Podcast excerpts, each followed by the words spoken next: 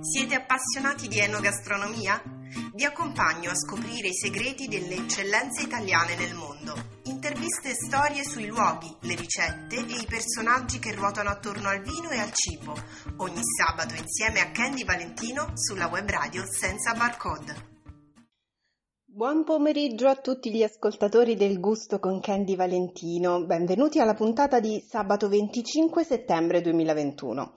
È stato un mese di ripresa, un mese ricco di interviste e approfondimenti sul mondo della ristorazione e della gastronomia italiana, ma andiamo anche incontro al periodo della vendemmia e non c'è momento migliore per tornare a parlare di vino.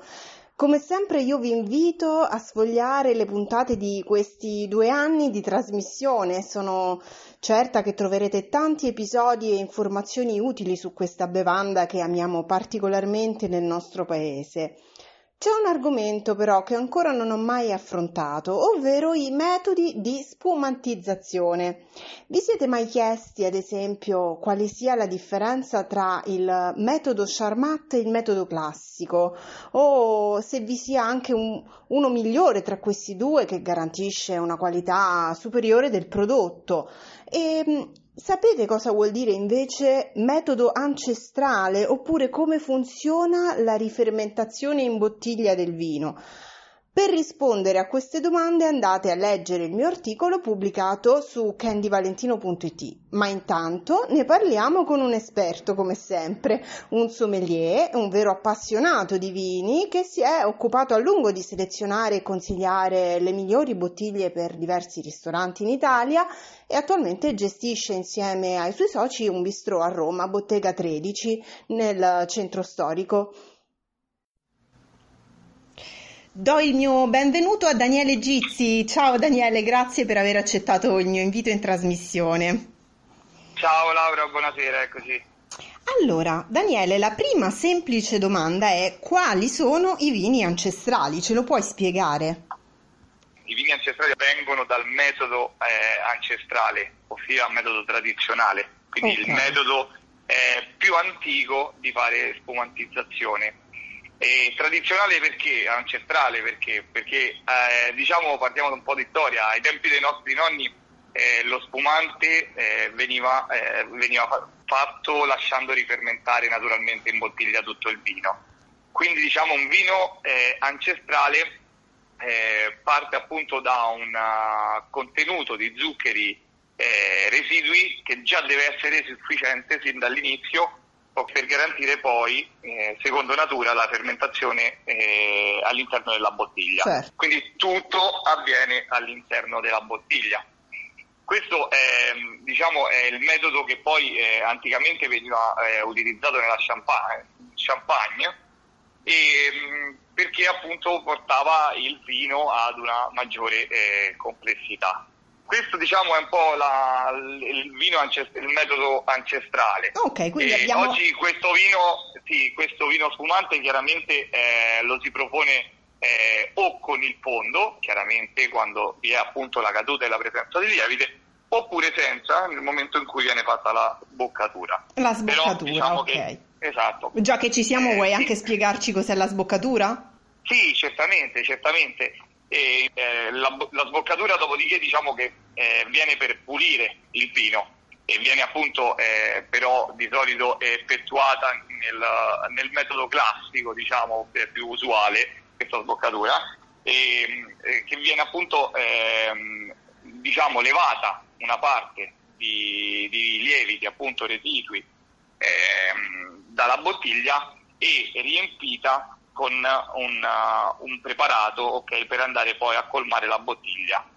Perfetto, okay, quindi... chiaro, chiaro. Quindi già abbiamo okay. accennato a un altro possibile metodo di spumantizzazione. Ma intanto, sì. dato che hai accennato, esatto. hai fatto riferimento alla rifermentazione in bottiglia, ecco, ci puoi spiegare come avviene a livello proprio chimico, tecnico, sì. questa rifermentazione? Sì, esatto, diciamo Ok, sì, esatto. Allora, diciamo che questi vini, eh, il procedimento eh, per arrivare appunto ad ottenere questi vini eh, iniziale è sicuramente eh, una pressatura eh, soffice delle uve, ok?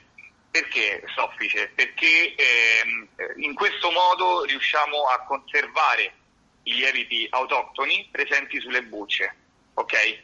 Questo fa sì che in pratica nel momento in cui eh, appunto viene inserito poi all'interno ehm, diciamo della, della, bottiglia abbiamo già, come dicevo prima, appunto ehm, sufficienti zuccheri residui e lieviti insomma, per far ripartire la fermentazione. Chiaro. Quindi la fermentazione a questo punto viene ehm, diciamo, eh, spostata all'interno di recipienti okay, sì. dove viene appunto poi controllata la fermentazione.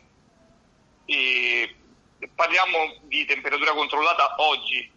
Eh, prima eh, diciamo che questi vini la temperatura controllata era dettata appunto era ancora più naturale nel senso eh, perché veniva dettata appunto dalla, dalle stagioni dalla stagionalità quindi in inverno certo. con il freddo eh, questa bottiglia appunto questo vino che era stato imbottigliato si fermava e quel poco di zuccheri e lieviti iniziava poi a diciamo a borbottare certo. nel, ne, ne, in primavera.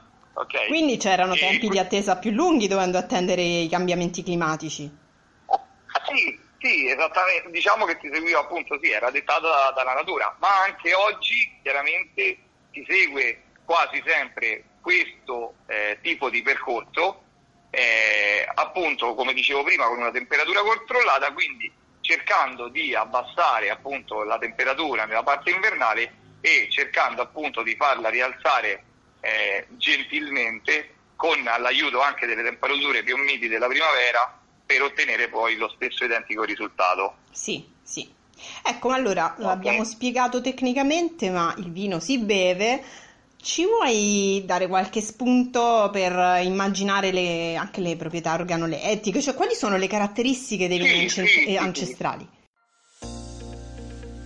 Collana editoriale senza barcode per autori non omologati e non omologabili. È il gruppo CTL Editore per Libeccio Edizioni a pubblicare i libri della collana editoriale curata dall'associazione Senza Barcode. Invia il tuo manoscritto a libri chiocciola. Saranno letti e valutati.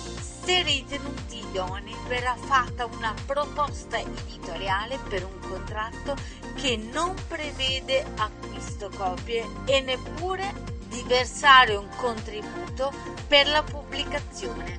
L'associazione senza barcode si occuperà anche di lavorare con te sulla copertina e poi la promozione, firma copie, presentazione del tuo libro online e offline e poi festival, concorsi, rassegne letterarie. Insomma, se sei autore tira fuori il sogno dal cassetto e invia a libri chiocciola senza barcode.it la tua biografia, il manoscritto e la sinossi. Anche se il tuo libro non sarà considerato pubblicabile, riceverai una risposta. Prosa, poesia, racconti tutto quello che hai da dire. Sì, diciamo che eh, in questi vini che cosa eh, succede? Che eh, gli, gli, enzimi ed i lieviti presenti all'interno del vino eh, tendono ad inibire la formazione di anidride carbonica in eccesso. Quindi quello che noi eh, andiamo ad ottenere è, è un vino frizzante che rispetto però a un, a un, altro vino frizzante, potrebbe essere un vino prodotto con un metodo Charmat, un metodo classico, ha delle, delle note lievitate eh, molto più accentuate, diciamo quella potrebbe essere anche quella un po' di crosta di pane che si dice, mm, mm ok? Mm, mm. E delle note sicuramente molto più, più agrumate, più citrine. L'effervescenza appunto chiaramente sarà molto molto molto meno invadente ok?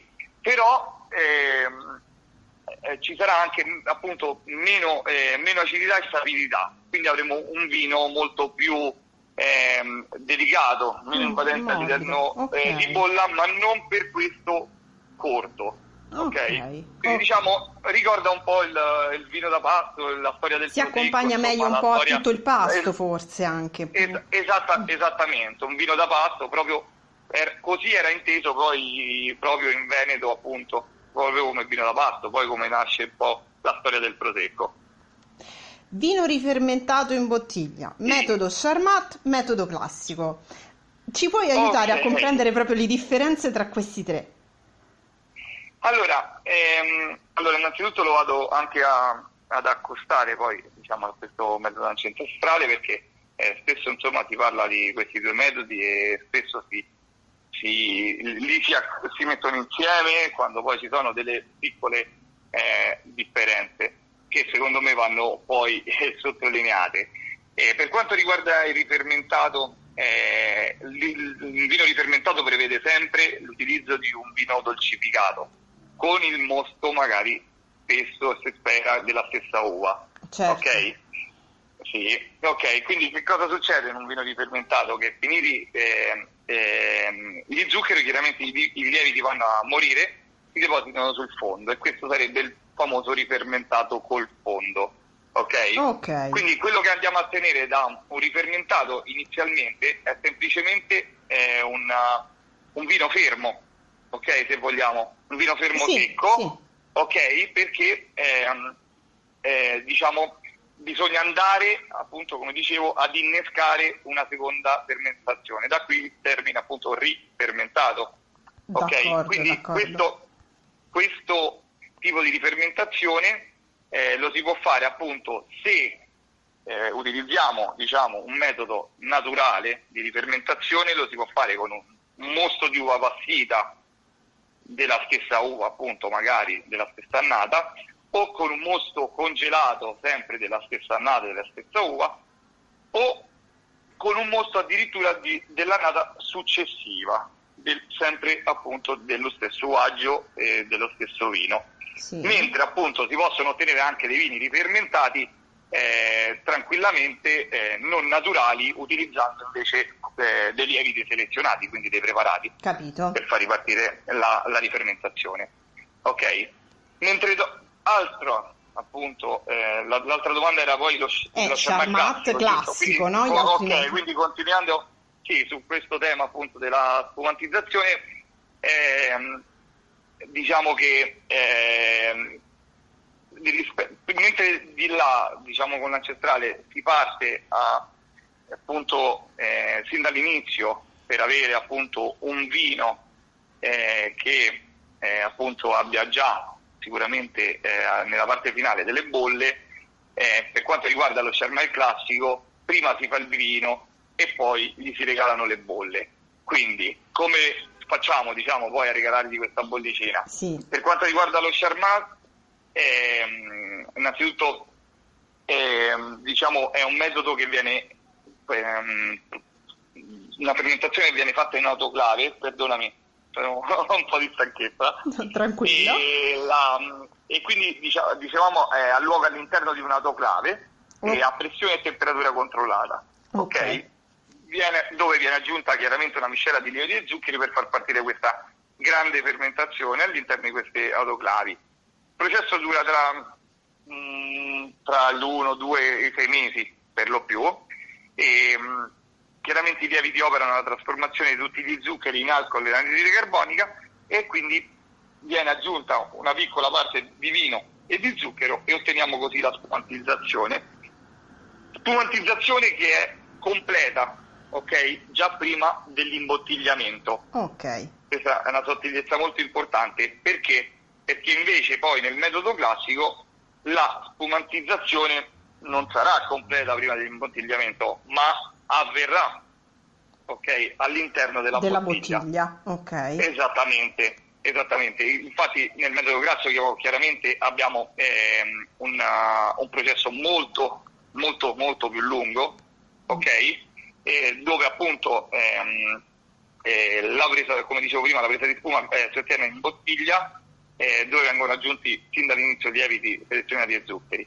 E, Perfetto. Il riposo in questo caso eh, rispetto a prima che è massimo di sei mesi, qua parliamo come dicevo appunto del processo più lungo perché arriviamo anche fino a 30 mesi per avere appunto eh, una bottiglia di metodo classico.